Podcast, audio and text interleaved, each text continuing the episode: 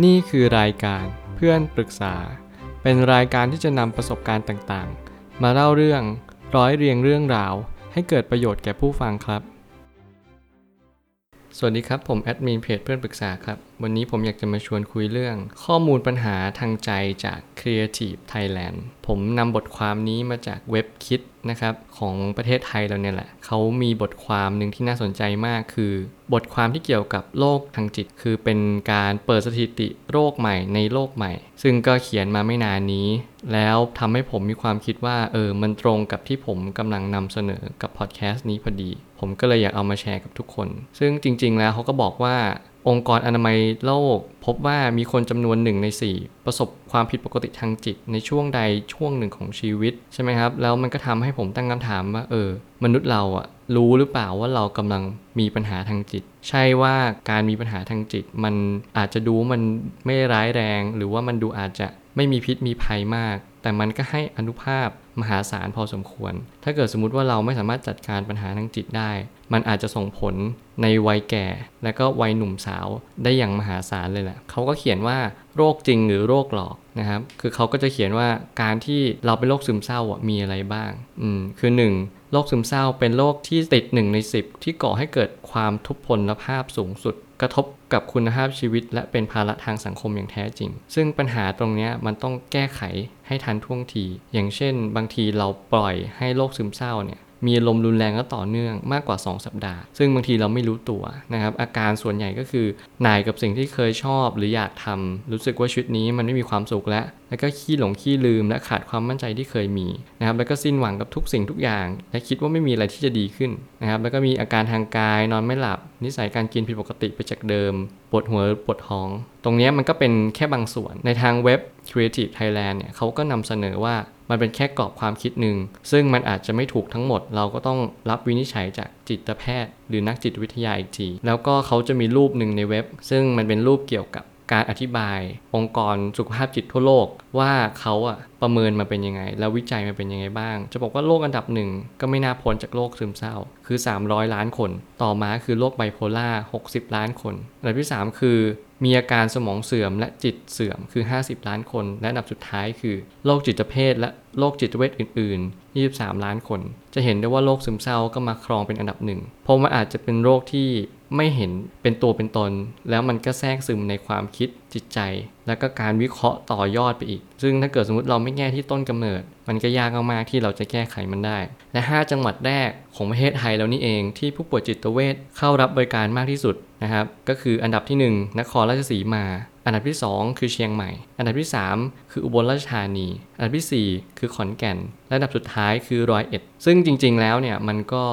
ก็ไม่น่าเชื่อว่าประเทศไทยเราก็ค่อนข้างเยอะพอสมควร ซึ่งจริงๆก็เป็นนครราชสีมา ตอนแรกคิดว่ากรุงเทพ หรือว่าอาจจะไม่ได้เอาเข้ามา ซึ่งตรงนี้ก็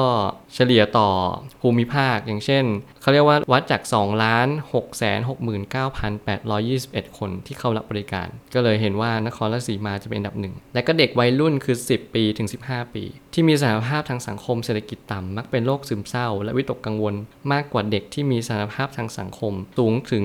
2.5 เท่า และเขาก็เขียนว่า ยิ่งเหลื่อมล้ำยิ่งเสี่ยงโลกอืมซึ่งตรงนี้ผมก็เห็นด้วยว่าบางทีมันอาจจะเป็นเรื่องของการมีศักยภาพ หรือมีโอกาสทางสังคมที่ไม่เท่ากันทำให้เกิดการเปรียบเทียบ เกิดการมีมุมมองที่น้อยเนื้อต่ำใจว่าเฮ้ยทำไมเขาได้เราไม่ได้ เราจนใช่ไหมล่ะ เราไม่ดีเราไม่มีค่ากลายเป็นเราก็ผ่านโทษตัวเอง โทษสิ่งนั้นสิ่งนี้ โทษกันไปหมด กลายเป็นว่าเราก็มองไม่เห็นว่าเออบางทีมันอาจจะเป็นโชคชะตาเราก็ได้นะ เราอาจจะมองในแง่ลบเกินไปหรือเปล่า มุมมองมันสำคัญมากๆ หัวข้อต่อไปที่เขาก็เขียนว่า บริการรองรับจิตใจที่ไม่เพียงพอ คือเหมือนกับว่าเราก็ไม่รู้ว่าจะต้อง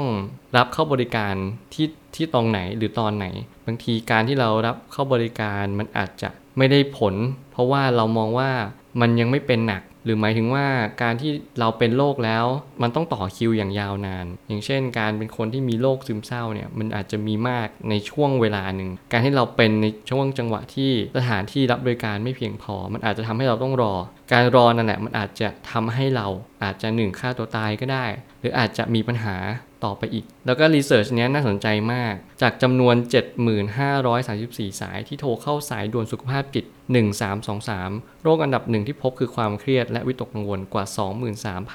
23,537 ครั้ง ซึ่งก็ค่อนข้างสูงมากก็คือประมาณว่า 2 ใน 3 เลยที่เราจะเจอปัญหาหรือเคสนี้ว่ามันคนที่เขาจะมาปรึกษาเขาก็จะมีความเครียดและวิตกกังวลสูงมาก ๆ คือเหมือนกับประมาณว่าเขาก็ ไม่สามารถที่จะแก้ปัญหาได้ เขาจึงต้องโทรไปหา และร้อยละ 61.21 คิดเป็น 8 0 0แสนกว่าราย เข้าถึงบริการทางจิตใจในปีงบประมาณ 2561 ซึ่งก็คือมากกว่า 50%ที่เราเข้ารับบริการทางจิตใจ ซึ่งสูงมากๆ ถ้าเกิดเทียบกับปัญหาโรคอื่น ๆ ที่ปัญหาโรคทางใจ แล้วก็ จำนวนจิตแพทย์และนักจิตวิทยา ในกระทรวงสาธารณสุขประเทศไทย จิตแพทย์ 211 คน จิตวิทยาและจิตวิทยาคลินิก 113 คน อืม ก็ถามว่าก็พอประมาณนะ ก็พอประมาณแต่อาจจะไม่ค่อยมีคนเรียนทางด้านนี้หรือเปล่าเพราะอาจจะเป็นเกี่ยวกับ รายได้หรือว่าการที่จะเข้าใจเรื่องจิตมันอาจจะยากสักนิดหนึ่ง ผมคิดว่าก็อย่าพึ่งแพทย์โดยอย่างเดียว เราก็ต้องพึ่งตัวเองด้วย แล้ว 5 อันดับปัญหาที่คนโทรเข้าสายด่วนสุขภาพจิต 1323 มากที่สุด นี่เป็นภาพรวมก็คือ 7534 ครั้งที่พูดไปเมื่อสักครู่นี้ แบ่งเป็นเพศชาย 24,419 คน เพศหญิง 42,891 คน ไม่ระบุเพศ 3,224 คน เป็นวัยรุ่นก็คือ 15 ปีถึงถึง 21 ปี 13,856 คน มีความเครียดหรือวิตกกังวล ก็คือ 23,537 คิดเป็นร้อยละ 35.33 ก็คือสูงที่สุดก็คือ anxiety นะครับ กังวลฟุ้งซ่าน แล้วก็มีปัญหาทางจิตเวชคือ2771 คน คิดเป็นร้อยละ 31.18 มีปัญหาความรักก็คือ 7,177 คิดเป็นร้อยละ 10.77 มีปัญหาซึมเศร้า 5,793 คิดเป็นร้อยละ 8.0 และสุดท้ายคือมีปัญหาครอบครัวคือ 3,941 คิดเป็นร้อยละ 5.92 ก็คือมีอันดับอื่น ๆด้วยเขาก็หมายเหตุว่า เป็นปัญหาเรื่องเพศ ปัญหาพฤติกรรม ปัญหาการทำงาน มีคิดอยากฆ่าตัวตายทำร้ายตัวเอง ปัญหาการพนันตามลำดับ ซึ่งปัญหาเหล่านี้ก็มันยากมากที่จะแก้ไขจริง ๆ ปัญหาความเครียดและวิตกกังวล คือเราเครียด แต่ไม่รู้วิธีจัดการความเครียด ไม่รู้ว่าบางทีความเครียด มันไม่ใช่ทางออกของชีวิต เราวิตกกังวลไป ปัญหามันก็ไม่ได้ดีขึ้นใช่ไหมครับ คนหลายคนก็เลยหมกมุ่นกับปัญหานั้น แล้วก็คิดว่าเฮ้ยมันต้องหมด มันต้องจบ มันต้องแก้ไขให้ได้ ปัญหาเหล่านั้นมันจะไม่หมดไปจากการที่เรายึดแล้วก็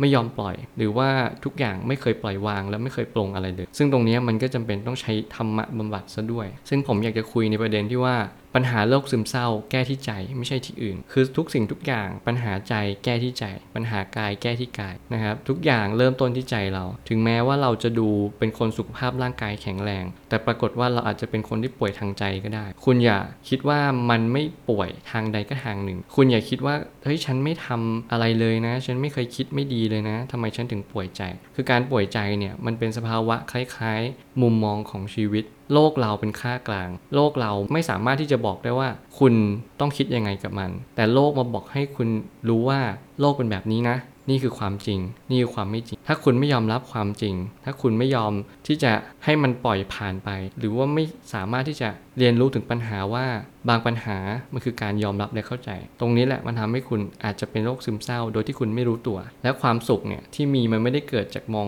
ว่าเราสิ่งที่เราไม่มี หรือว่าสิ่งที่เราขาด แต่กลับกลายเป็นว่าเรามองเห็นสิ่งที่เรายังคงมีอยู่ ซึ่งตรงนี้มันคือการที่เราก็เน้นย้ำตลอด คือผมเน้นย้ำว่าการที่เราจะมองสิ่งที่ขาดเนี่ยมันเป็นจุดที่มันเป็นไปไม่ได้ คือถ้าเกิดสมมติว่าเรามองตรงนี้อยู่ มันก็ทำให้เราเป็นโรคทางจิตอยู่แล้วแหละ เพราะว่ามันเหมือนกับว่าเราบังคับให้เรามองว่าเราไม่มีนะ ฉันไม่มีเหมือนคนอื่น ผมเชื่อว่าทุกคนครับ มันมีจุดที่มีและไม่มี เราแตกต่างกัน แต่เราก็คือเหมือนกัน เรามีสิ่งที่ขาดตกและบกพร่องเหมือนเหมือนกัน เราไม่ใช่ว่าจะมีมากหรือน้อยมาก ในทุกๆเรื่อง บางเรื่องอาจจะมีมากกว่าคนอื่น หรือว่าบางเรื่องเราอาจจะมีน้อยกว่าคนอื่น ซึ่งเป็นธรรมดาของชีวิตครับ เปลี่ยนความคิดโดยการหาความหมายของชีวิตให้เจอ ไม่หมกมุ่นอยู่กับสิ่งที่ไม่มีประโยชน์ สิ่งนี้สำคัญมาก คุณต้องเจอความหมายของชีวิตจริง ๆ ว่าความหมายของชีวิตคุณคืออะไร แน่นอนบางคนอาจจะตั้งเอาไว้สูงมาก คือการที่คุณต้องมีเงิน คุณต้องหล่อหรือสวย แต่บางทีมันไม่สามารถทำได้ การเรียนจบที่ดีมากๆ จบถึงอังกฤษ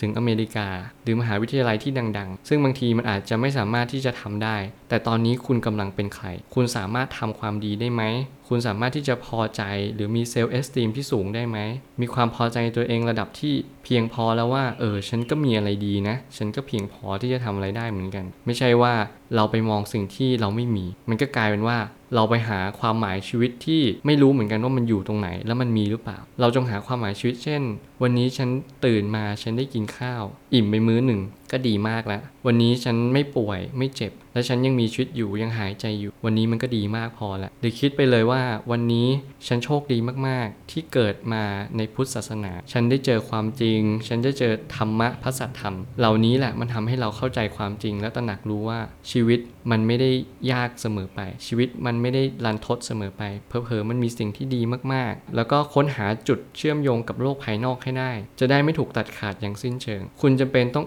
ออกจากบ้าน อันนี้เป็นระดับที่มองเห็นได้ง่าย หรือว่าอยากให้พาจิตพาใจคุณ เปิดรับอะไรใหม่ ๆ บ้าง อย่างเช่น มองเสียงนก เสียงต้นไม้ใบหญ้า หรือแม้กระทั่งการที่เราดื่มด่ำกับชีวิตประจำวัน ซึ่งตรงนี้ผมเชื่อว่ามันเป็นการที่เราเริ่มมองเห็นธรรมชาติมากขึ้นว่า ธรรมชาติไม่ใช่เป็นตัวที่เราจะต้องหลีกเว้นหรือว่าหลีกหนีแต่เป็นสิ่งที่เราจะต้องคำนึงถึงมัน แล้วก็เป็นส่วนหนึ่งของธรรมชาติให้ได้ ตรงนี้เป็นสิ่งที่สำคัญมากๆ และก็สุดท้ายอยากจะทิ้งท้ายไว้ว่า ธรรมะบำบัดหรือธรรมโอสถ คือหนทางเดียวและหนทางที่ดีที่สุด ถ้าคุณไม่รู้ว่าหนทางไหน การปรึกษาจิตแพทย์ จิตเภทหรือว่าหมออะไรก็ตาม มันทำให้คุณไม่สามารถที่จะเรียนรู้หรือว่าเกิดกระบวนการตระหนักรู้ได้ ผมอยากให้คุณลองหาอะไรฟัง อย่างเช่นธรรมะเป็นต้น ธรรมะคือความจริง ธรรมะคือสิ่งที่มีจริง การยอมรับความจริงและรู้ว่าชีวิตฉันไม่ได้ทุกข์มาก ชีวิตฉันมีสิ่งที่ดีมากมาย หาโอกาสตัวเองให้เจอ และอย่าย่อท้ออุปสรรคครับ ผมเชื่อว่าทุกปัญหาย่อมมีทางออกเสมอ ขอบคุณครับ รวมถึงคุณสามารถแชร์ประสบการณ์ ผ่านทาง Facebook Twitter และ YouTube และอย่าลืมติด Hashtag เพื่อนปรึกษาหรือ f r ร e n d t a l k ด้วยนะครับ